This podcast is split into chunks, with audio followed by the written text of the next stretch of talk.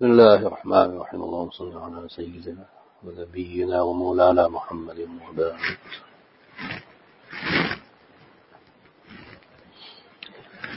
أعوذ بالله من الشيطان الرجيم. بسم الله الرحمن الرحيم. يعني سورة 34 سورة السبع from ayah 22 أعوذ بالله من الشيطان الرجيم. بسم الله الرحمن الرحيم. قل ادعوا الذين زعمتم من دون الله لا يملكون مثقال ذرة في السماوات ولا في الأرض وما لهم فيهما من شرك وما له منهم من ظهير This surah begins with Alhamdulillah, all praise due to Allah subhanahu wa ta'ala. And the reason for that is that He controls and owns everything in the heavens and the earth. He knows what comes into the earth and what comes into the heavens. So Allah subhanahu wa ta'ala's ownership uh, and sovereignty is one reason why we say all praise is due to Allah. Alhamdulillah. Hmm.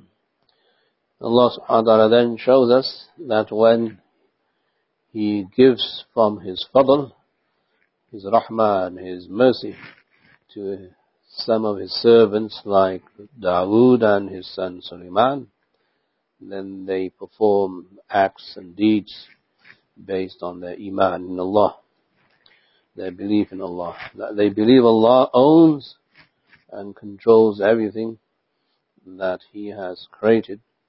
And uh, they use that as a platform to produce and to create and uh, to facilitate worship. Right? Then there's the example of the people of Saba, whom we discussed last week. The people of Sheba. That they also believed in Allah once and then they stopped believing in Him. And they saw that the ni'mah Allah gave was theirs and not Allah's. And they rejected Allah. And they rejected people. And whatever happened to them happened. So the insinuation of the devil, Iblis, comes into the minds of human beings and uh, he uses a person's and a people's ability to manipulate and control the resources that Allah has created for them as a means uh, to control others and to manipulate others and to give others a false sense of authority in them. So in these ayat that we are discussing today, inshallah, Allah subhanahu wa ta'ala is addressing this reality that no one owns anything except Allah. Neither in divinity, nor in sovereignty, nor in any other shape or form where you can say that they are able to effect change either in a good way or in a bad way if they do not believe in Allah. So Allah is the reason why we exist.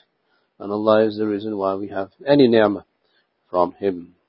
Others inherit this ni'mah from the fact that Allah has given them this ability to use and benefit from whatever He has created. So in this ayah, قُلِ الَّذِينَ زَعَمْتُم مِّن دُونِ اللَّهِ Say, O Muhammad sallallahu alaihi wasallam, call upon those people whom you think and assume can do something for you besides Allah. Call them. Uh, and you may petition and you may supplicate that they can actually do something uh, without Allah's permission. لا يملكون مثقال ذرة They do not own even uh, an atom's amount, okay, a seed amount of weight in the heavens nor in the earth.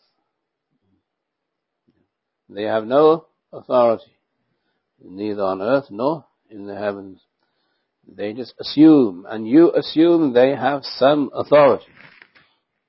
You want to refuse people uh, entry into the U.S. and so on, and then Allah subhanahu wa ta'ala sends down a flood uh, where everyone is evacuated. Now you have to spend your resources on rehabilitating those people. You don't own anything. You don't control. You don't control anything. Period. Right? So the idea is that you believe in Allah, and then you benefit yourselves and others. So don't assume that because people have some temporary authority on earth, which is God given, that they control everything. They control nothing. لا يملكون مثقال ذرة.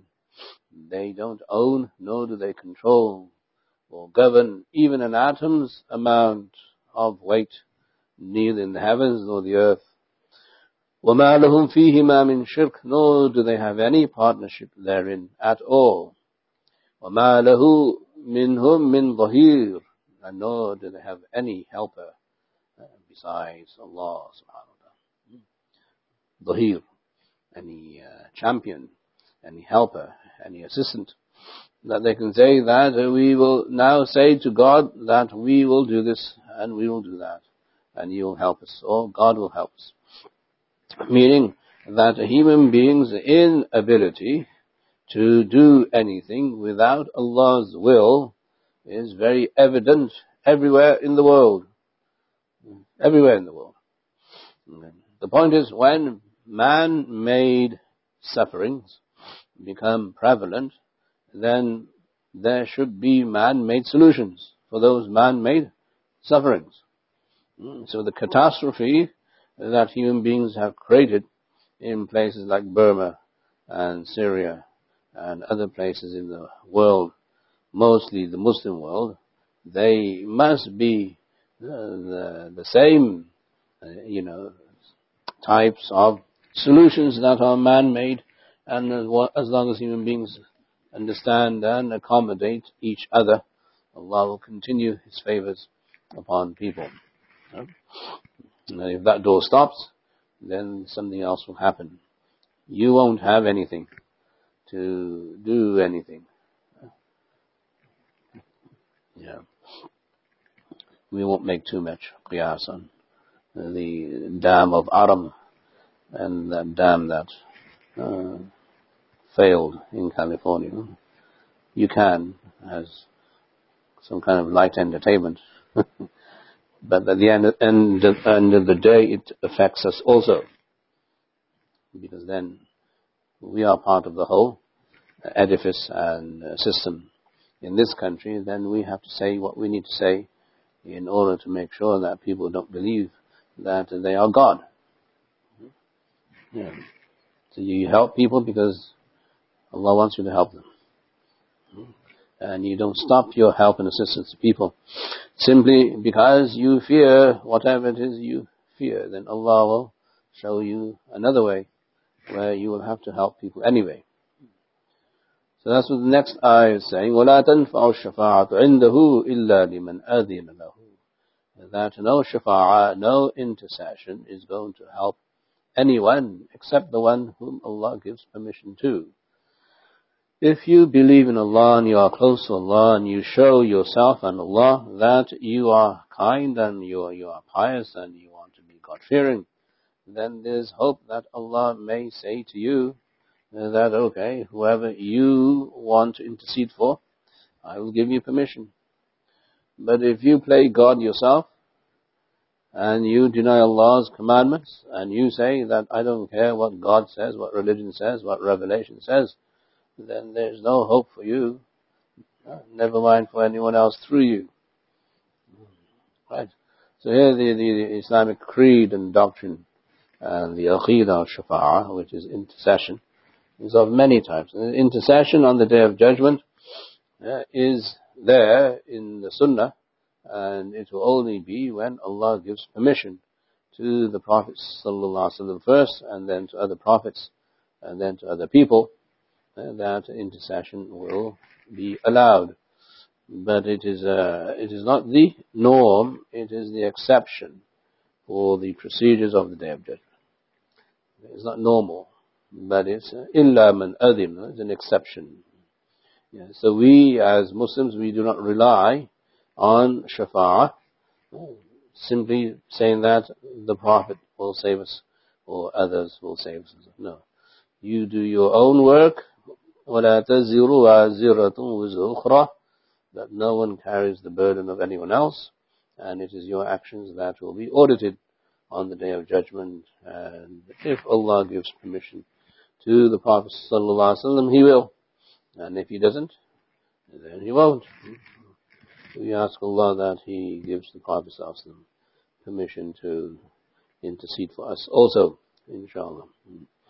حتى إذا فزع عن قلوبهم قالوا ماذا قال ربهم so much so to the extent that when their hearts are now uh, petrified and terrified, fuz'a, yeah, that there's this horrible experience of the day of judgment, that people will be so engrossed and submerged about their own welfare, their own salvation, about their own actions, and their iman and kufr, that they will not be in a state to look at the person next to them. And this will happen. And then people will say, قَالُوا مَاذَا They will say, as if they are asking anyone around them, what is this? قَالَ رَبُّكُمْ قَالُوا الْحَقِّ Someone will answer, Allah will answer, رَبُّكُمْ This is your Lord. قَالُوا الْحَقِّ Then they will realize this. This is now the ultimate truth. So if you can imagine a hole in which there is absolute darkness, then extend that imagination to the outside, where there's no sun, no moon, no stars. It's totally pitch dark. Then who do you see and who do you ask? Because you don't know anything. You can't see anything. You can't feel anything. This is what is meant by this ayah. حَتَّى إِذَا فُزِّعَ عَنْ قُلُوبِهِمْ That they will be made to feel terror and fright uh, away from their hearts. I mean, even their hearts uh, will have no hope whatsoever. Usually in your heart there's a, a sign of hope. So the, the uh, terror will and the fright will remove any element of hope from their hearts. This is how people will be. And then in that frantic okay, commo- uh, commotion and confusion, uh, they will say, Madha, what is this? Where did this come from? It will be the greatest cultural shock that anyone has experienced. Someone will say, or Allah will say, Rabbukum, this is your Lord. Uh, this is Allah subhanahu wa ta'ala who has created this spectacular event which is uh, terrifying and horrible and frightening. قَالُوا الْحَقِّ Then the angels will say, He has spoken the truth. Or people will say that Allah has spoken the truth. This is the haqq. This is the truth. So here we see Allah subhanahu wa ta'ala painting this picture for human beings of the day of judgment so that human beings can prepare for that day and that moment which will extend for some people al-aman al-hafiz 50,000 years that one moment as some of the ulama say Allah make it easy for us, inshallah. قالوا الحق وهو العلي الكبير He, Allah subhanahu wa ta'ala, He is the most high. Al-Kabir, the great, and the greatest. Al-Kabir, the greatest. Ya Allah, Allah subhanahu wa ta'ala will be high and high above all of this spectacle because He will be creating this huge, huge spectacle. And He is the greatest that He is able to create anything He wants to. So you are slightly terrified and frightened in this world when a few things go wrong and you seem to be derailed in your life, either as an individual or as a group or community or as a state. And then you panic. So now imagine that, God forbid, there's an earthquake. Or oh God forbid, there's a flood. Or God forbid, there's a severe hurricane or something. Then you all, we all panic as we should do and we are in commotion and we are confused and we do things haphazardly. There's no organization, no system. Everybody does whatever they can to escape uh, okay. the ordeal, potential ordeal. So Allah says this is just a microscopic image of what's going to happen to everybody collectively on the day of judgment. So the idea of the Quran is to instill fear in the minds and hearts of people. It is by design. Yeah. So some people say, why are you instilling fear in people? That's the whole idea. That's what this ayah is supposed to do That uh, whatever it is you think you can do, you will not be able to do on the day of judgment. And whatever it is you think you can do in this world is limited. Because even in this world, لا يملكون مثقال ذرة. You don't control or own anything in the heavens or in the earth.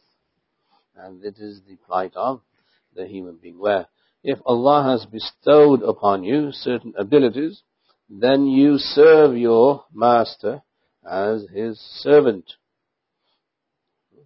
as his abd, as Dawood and Sulaiman. You don't become so arrogant and ruthless and rude, or you don't become presumptuous that this is yours and nobody's going to touch whatever it is you have is number one. It's, it's minuscule. It's minuscule. If you have a billion dollars, even that's minuscule compared to the khazain, the treasures of the earth and in the heavens of Allah subhanahu wa ta'ala. It is insignificant and it is negligible. So this is what mithqal, mithqal dharra. The weight of a dharra. Dharra is translated generally as an atom. A small mustard seed. The, the seed has insignificant weight. Insignificant. Negligible. So if you have a billion dollars, mashallah, a trillion dollars, uh, it is still insignificant in front of Allah subhanahu wa ta'ala. Why? Because He is Al-Aliyul Kabir. He is so high and He is Kabir. So now imagine that He can create this grand spectacle for all the trillions of human beings who have lived on this earth in one moment on one platform and there's nothing there except total darkness. The idea of the Quran is for the human being to paint this picture, draw this picture, this image in his mind, in his imagination, which we are now very easily able to do so thanks to graphics. The computer has allowed human beings to think this way. Think about it. Put yourself, first of all, in this dark room. Turn off all the lights and make sure there's no light uh, coming in and out. And you, you'll be petrified. You'll be terrified. Then imagine that this hall is now the whole world. And there's no light anywhere, no sun, no moon, no stars, and you don't know who's there, who's not. All you know is that you are going to be held accountable in front of Allah for your audit. This is your hisab. So what are you going to say? Madha? What is this? Someone will answer. Most Mufassirun say, Allah will answer. Rabbukum. It's your Lord. So now your billion dollars, your trillion dollars, your accolades, okay, all your accomplishments, all your labor and everything that you planned and you did and you strategized and you thought and you fantasized in the world, now that is not even a bad nightmare. It's gone. This is the reality. This is the haq. So the idea in this ayah is to induce within the human being this ability to think about this time when they will be terrified and petrified and absolutely in fright. Uh, and uh, this is the purpose. Why? So that you take advantage of your time in this world and you prepare for that moment. And when Allah subhanahu wa ta'ala helps you prepare for that moment, Allah will save you even at that moment. As the Quran says and as the Hadith says, MashaAllah, that on that day there will be people who will not be frightened and there will be people who will be underneath the shade of Allah subhanahu wa ta'ala's arsh and throne. So now you strive in your life here to make sure you're from that class of people. Instead of blaming God, instead of saying that religion makes you this way. No, religion makes you super aggressive in preparing for tomorrow. Religion makes you uh, so alert that you'll prepare not only for this life, but for the next life. Right? If you're telling your child, mashallah, alhamdulillah, at the age of seven, I want you to be a doctor. Now you're forecasting the next 20 years of hard labor. What are you saying to the kid? For the next 20 years, you're going to be uh, killing yourself studying, studying, studying. Isn't that frightening? To seven-year-old? No? But you endure it, and you celebrate it, and then you congratulate yourselves when he or she becomes a doctor after 20 years. MashaAllah, MashaAllah. And you have parties after parties. No? So Allah is saying that you plan in this world for your future, for the future of your children and your grandchildren, and you have no hesitation whatsoever in telling them the truth. And what's the truth? 20 years of hard labor. You're going to be in the university camps. Uh, in the camp of the school first, high school, and then the college camp, which is literally a camp, campus, right? And then a university camp, campus, and in the hostel camp and campus. Uh, where you're going to do your residency, and you're going to do rotations, then you have fellowship, and then God knows what, and then after 25 years of hard labor, you are now where you should be. And then there's more hard labor, because next 30 years you're going to be paying off all your debts. And you have absolutely no problem mentioning this to your beta, beti, mashallah, subhanallah. Allah is saying, extend this to the day of judgment. Extend this idea and philosophy to the day of, so we are warning you not because we want to hurt you, but because we want you to be prepared for that moment. So that you're not at a cultural shock when it happens. When you have iman and faith, and you trust Allah subhanahu wa ta'ala, that Allah will protect you in this world and in the world hereafter, then you become smart. Then you become aggressive. Then you prepare for every moment in life and every moment of death. Anyway, this is the way the Sahaba and the Anbiya would see these ayat as a means of uh, preparation for the next world uh, as a means of making sure they don't get entangled with all the rat race issues and problems of this world that makes them inert and lethargic. Right? So, إِنَّ الَّذِينَ آمَنُوا وَعَمِلُوا الصَّالِحَاتِ With Iman, there's always Amal. Iman creates your Amal. Amal is action. That's how you translate, right? Doing of good deeds doing is about doing. Yeah. So now, Allah subhanahu wa ta'ala says in this surah, i'amalu ala Dawood shukra. in the early ayat, when we discussed Dawood alayhi salam, that Dawood was given this kingdom and all of these great abilities as a fadl from Allah, as a ni'mah from Allah, then Dawood did what he did out of shukr. Not out of kufr. Kufr means pride and arrogance. Shukr means that you are humble in front of Allah subhanahu wa ta'ala because you worship Him. Whenever you worship Him, you see His Aliyul Kabir. Wahul Aliyul Kabir. Most high. So in your dua, your tasbih, you say Subhana Rabbi al-Azim and Subhana Rabbi al-A'la. You mention the highness and also the loftiness and the uh, supremacy of Allah subhanahu wa ta'ala. And you are a humble servant when you are in the state of worship. قل من يرزقكم من السماوات والأرض قل الله and if you fear poverty and if you fear that you will not have a job, or if you fear that you won't have enough money, then you must also believe that Allah controls your rizq. Say, O Muhammad sallallahu alaihi wasallam, who is going to feed you from the heavens and the earth? Minas. That your rizq comes from the heavens and also from the earth. Some mufassirun will say, rizq from the heavens means rain and other provisions that come to us through the sky and so on. And it may be much broader than that, different types of rizq and so on. So we, here Allah subhanahu wa ta'ala is exhorting human beings to trust Him and believe that He is the one who feeds them and provides for them, albeit through human means. In that you have a workplace, you have a job, you're employed, you have an employer, and they are the reason why you earn some money, and the money is the reason why you're able to buy some products and food, and you must now go the next step and say, where does this food come from? You have a billion dollars, mashallah, but you're not able to eat because you're sick. So what good is though are those billion dollars to you? So Allah is asking the question, who feeds you? Mayaruzukum. Who actually provides the food for you?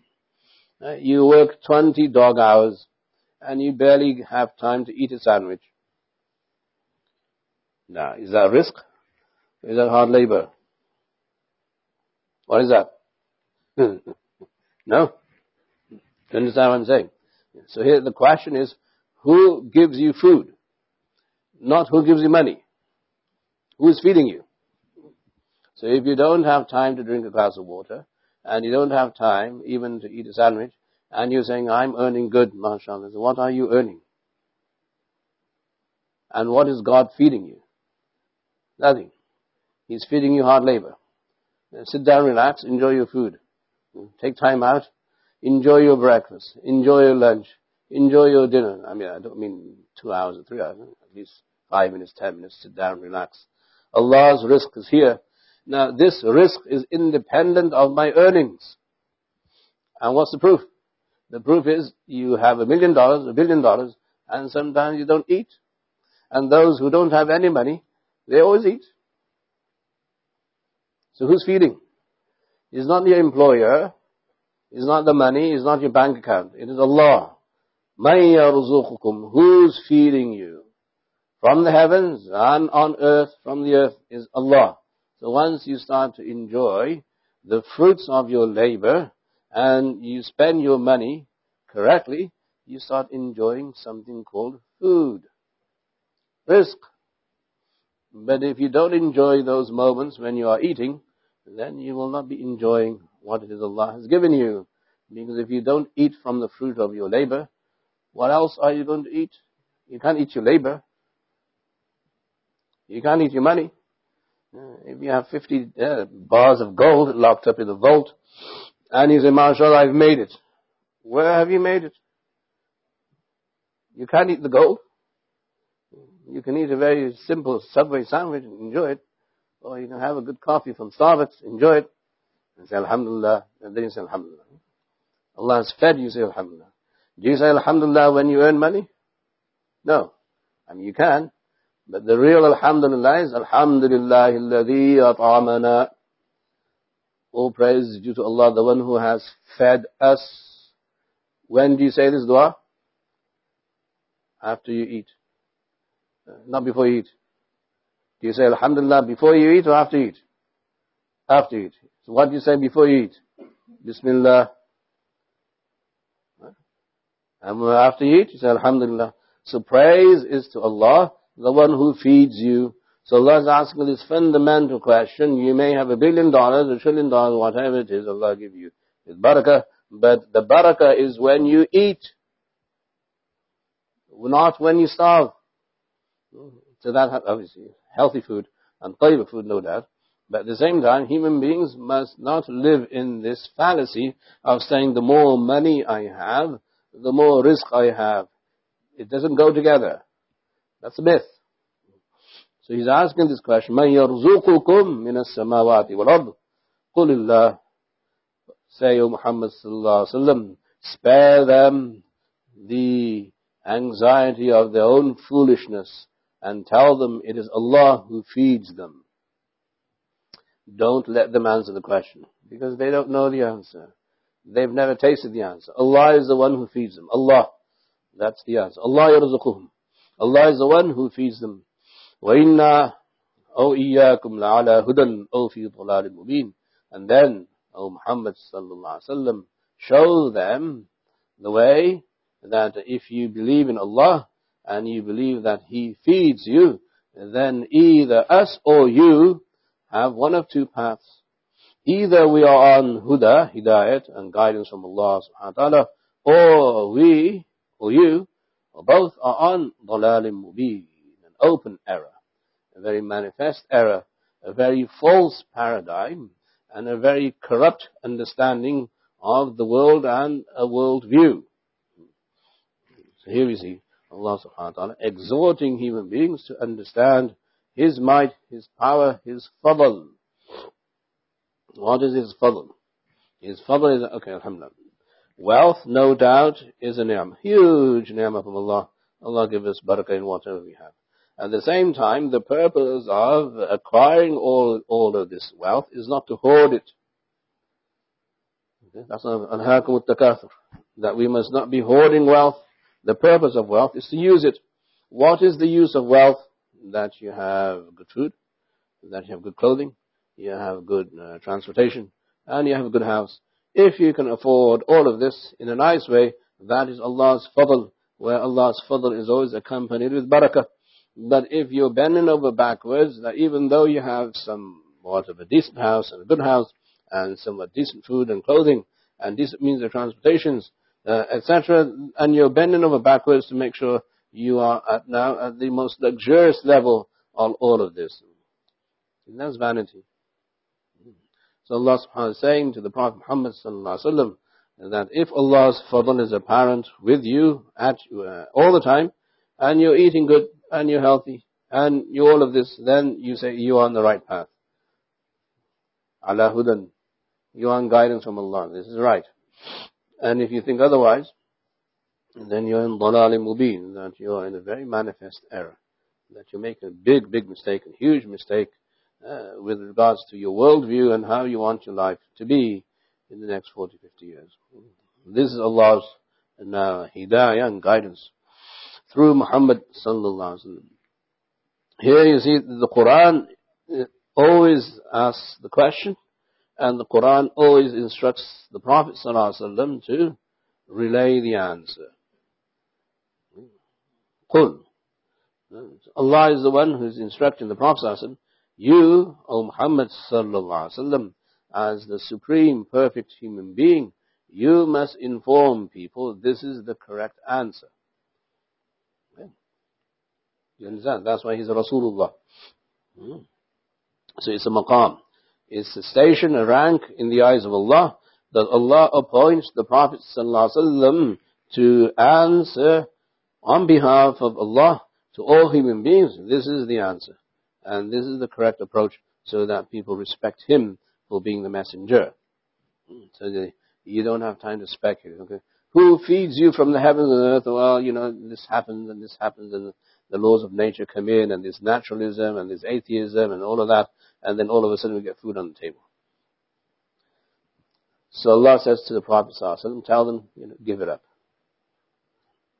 Take a break from being stupid. Qulillah. Say it's Allah, period. No further discussion is needed. It's the simplest answer, and it's the only answer. This is how the Nabi is, the, is a rahmah to all human beings, that the Nabi gives you the answer which is based on wahi, not on speculation. But human beings don't like wahi because it stops them from thinking. We say, you don't know how to think. Uh, thinking has gotten you nowhere. You're still the same. Okay?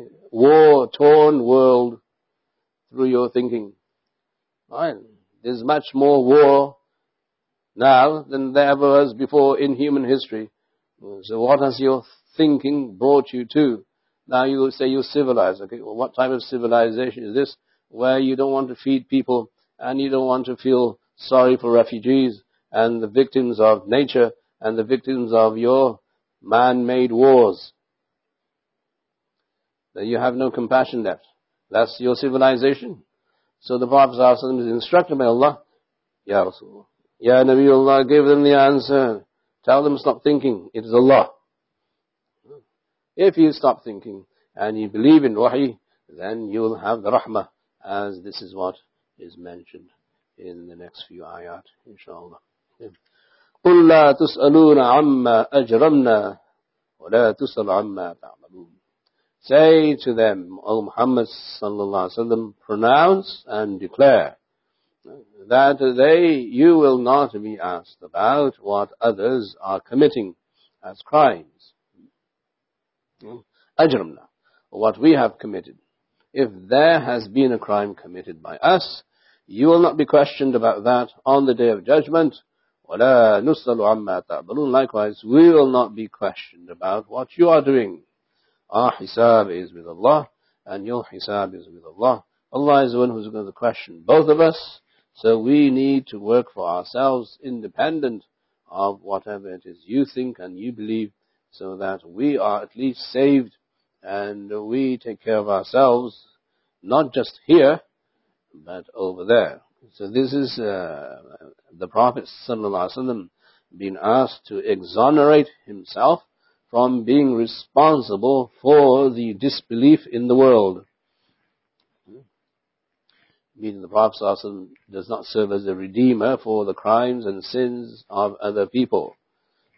The Prophet keeps every individual hmm, and every individual people in communities responsible for their acts and for their crimes. So I'm not going to answer for your crimes, and you are not going to answer for my crimes Meaning that you can't take a break and say, ah, someone else is going to answer for all our sins. The Redeemer. That's no good. you as a human being, you are individually responsible for you, for you, for your life, for your actions and everything you do in this world. ولا تزر وازرة وزر أخرى وليس للإنسان إلا ما سعى that man is only going to receive what he works for. So we're not going to pass on the buck. If you are responsible for a mistake or a crime or a sin, then you should own up. And the way you do that is by asking Allah's forgiveness. And you reform yourself and you correct yourself. So this ayah is an ayah of rahmah. Although it is exonerating us, and the Prophet ﷺ, whatever, whatever others do, this ayah shows that underneath it and behind it, there is a rahmah, there's a mercy, and that the way for you is to own up to your mistakes, and then make tawbah, ask for people's forgiveness, ask for Allah's forgiveness, and then you will not be questioned either on the day of judgment. That's one approach. The second is that the community of human beings on the day of judgment will be separated and organized according to their faith. فَمِنْكُمْ مُؤْمِنٌ وَمِنْكُمْ كَافِرٌ Either you have belief or you don't have belief. And then according to their actions, that some people will be good and others will not so will not be so good and all of their procedures will be handled separately and individually. However, they will be collectively gathered on the same platform at the same time. قُلْ يَجْمَعُ بَيْنَنَا رَبُّنَا Say to them, O Muhammad sallallahu alayhi wasallam, that both you and uh, we, we will be gathered. Allah, our Lord, will gather us and bring us together. ثم يفتح بيننا بالحق. Then He will judge between us with the truth. يفتح means to judge. So on that day, He will say, this group is right and this group is wrong. Okay? As communities, meaning as, as the, the ummah. So the ummah of iman and there's the ummah of no iman or lack of iman and so on. So they will be divided and arranged in platoons this way. you can see the uh, spectacular moment uh, in human history. Human history doesn't begin with someone's birth. A human being's life begins from the ahad of alast according to the Quran, the time when Allah subhanahu wa ta'ala took a covenant from all of us with Adam alayhi salam being there. That is when our history started. And human history does not finish. It goes through phases. So there's another phase. After we are resurrected, there's another phase of human history. In this phase of human history, human beings will be separated and they will either belong to those who have salvation and those who don't then those who have salvation, they will also be accounted for and they will also be audited according to the rules and procedures of the day of judgment. So here Allah is saying, ثُمَّ يَفْتَحُ بَيْنَنَا بِالْحَقِّ then He will judge us and between us with the haqq, with the truth. This is the haqq. And so, meaning that human beings, whatever they want to do with their will, with their volition, and they want to aspire and be ambitious, that's all fine. As long as they have their destiny in front of them. What is their destiny? This is their destiny. So the point of human beings and their endeavors and human history is to find a way where everyone are able to enter Jannah, where the community of the people of Jannah will be together forever, inshallah. يَفْتَحُ بَيْنَنَا بِالْحَقِّ So this يَفْتَحُ, although it means to open and give a victory, is now referring to the victory that Allah subhanahu wa ta'ala will give uh, by judging that this group is Naji, saved, and this group is not Naji, not saved. In that meaning we say decisive judgment. Yaftahu, which means open. So an open, decisive victory and judgment in favor of those who believe in Allah and the Prophet Muhammad sallallahu alaihi wasallam. So it's uh, reassuring to all Muslims that although you may not be judged favorably by certain people in this world, in this country, at this moment, there will be a time that if you hang on to your core values, and if you hang on to your faith, and your love for Muhammad sallallahu alaihi wasallam, and your love for Allah and the Quran and the Deen, Allah will judge in your favor. But you have to wait a bit. after you die. This will come after you die. So it's not just that you live here, you're going to live after you die also. So look forward to that moment and that day, and then uh, spring with hope, and move forward with hope and ambition. You may win, you may lose, only Allah knows. Inshallah we will win in this world also, bismillah, through Allah's fadl and the du'as and all the, uh, the tawbah and istighfar and the sadaqah and everything else that we do to bring about Allah's fadl and nusrah and help upon us. وَهُوَ الْفَتَّاحُ الْعَلِيمُ He is the one who is the one who is always opening, always creating openings for people. Al-Fattah, the one who's constantly, continuously, perpetually opening uh, ideas and thoughts and doors, windows and doors uh, for people in this world and also for people in the grave and also for people on the day of judgment. So we see here Allah subhanahu wa ta'ala's fadl is based upon this idea or this aqidah, alhamdulillah. All praise is due to Allah subhanahu wa ta'ala. So there are moments in a human being's history when he feels as if he or she is cornered and then Allah creates an opening. He is al-fattah. Right. So for that Allah has given us many examples in the Quran. As I've mentioned before, some of the best examples is when you are trapped inside the stomach of a whale, where there's no opening. And you're surrounded by darkness and darkness and darkness, and there's no opening.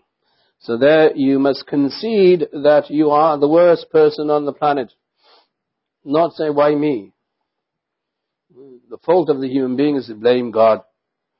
And the magic and the charm of a Nabi is to say, I'm the one that's wrong. La ilaha illa anta subhanaka. Then, inni kuntu min al I'm the one that's wrong. I'm here, I'm swallowed by the whale, but I'm wrong. Allah's not wrong. Allah is not wrong. So that doors open when you concede that you're human. Doors open when you concede that you're nothing doors open when you see Allah is the most high, Al-Kabir, the greatest. I am nothing. I'm insignificant. When you go out on, uh, on this tangent, on this rant, I am the greatest, I'm the best, and this and that. No, no doors are to open. They're going to close. I'm not talking about uh, our president. I'm talking about Muslims. Right? I'm talking about the Muslim community. That we have this, we have this. Okay, subhanAllah. Where do you think you got this from? You say, Alhamdulillah. You don't say, I got this. I earned this, I made this, I'm the champion, I'm the best. That is kibr. Kibr means that you are big and you think yourself to be big. Allah says, He is the one who's the greatest, Al-Kabir. And that's why in your salat you say Allahu Akbar. Allah is greater than me. whatever I have uh, accomplished and achieved in this world. So, if you want to benefit from Allah's name, Al-Fattah, then you are going to have to be humble. You must acquiesce, resign and submit that you are nothing in front of Allah and you must say you deserve nothing Until you use that formula of Yunus alayhi salam, Inni kuntu min al Indeed, I am from those who are unjust and wrongdoers. There will be no najat, no, no salvation.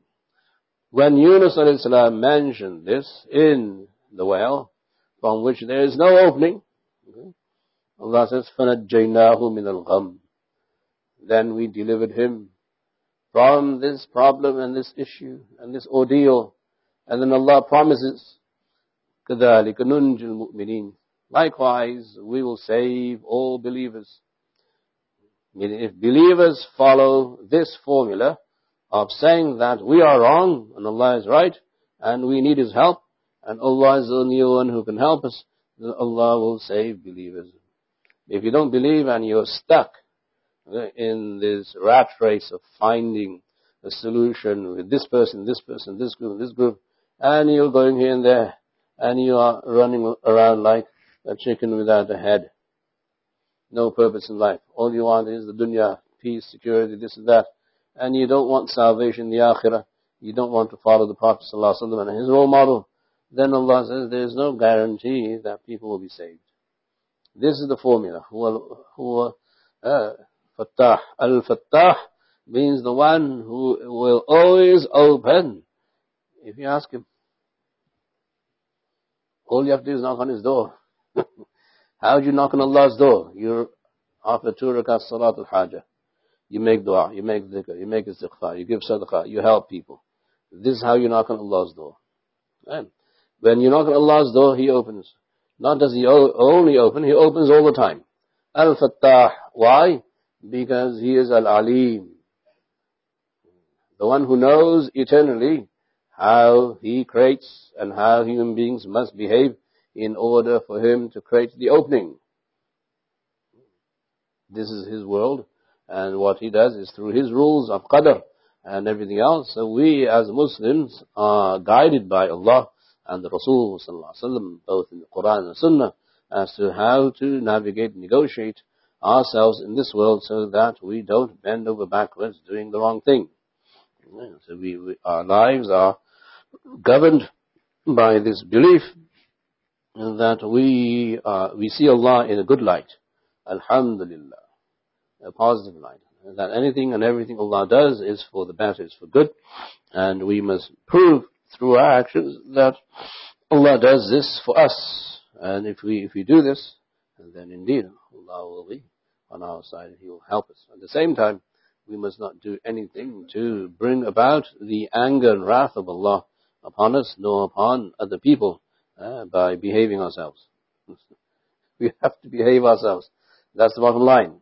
And so, you know, the Prophet ﷺ is the role model. How do you behave with your neighbors? How do you behave with the community? How do you behave with people? How do you behave with arrogant people? How do you behave with uh, ignorant people? How do you behave with ruthless people? How do you behave with tyrants? It's all there, guidance in the Quran to behave appropriately according to the guidance, then you will see Allah will open. Allah Fattah. Allah will always give, inshallah, openings to those who look for guidance and serve Allah for the right reasons. May Allah make life easy for us, both in this world and also in the world hereafter, and give us najat, peace and security in this world and also in the world hereafter. Ameen ya Rabbal Alameen. صلى الله تعالى على خير خلق محمد وآله وسلم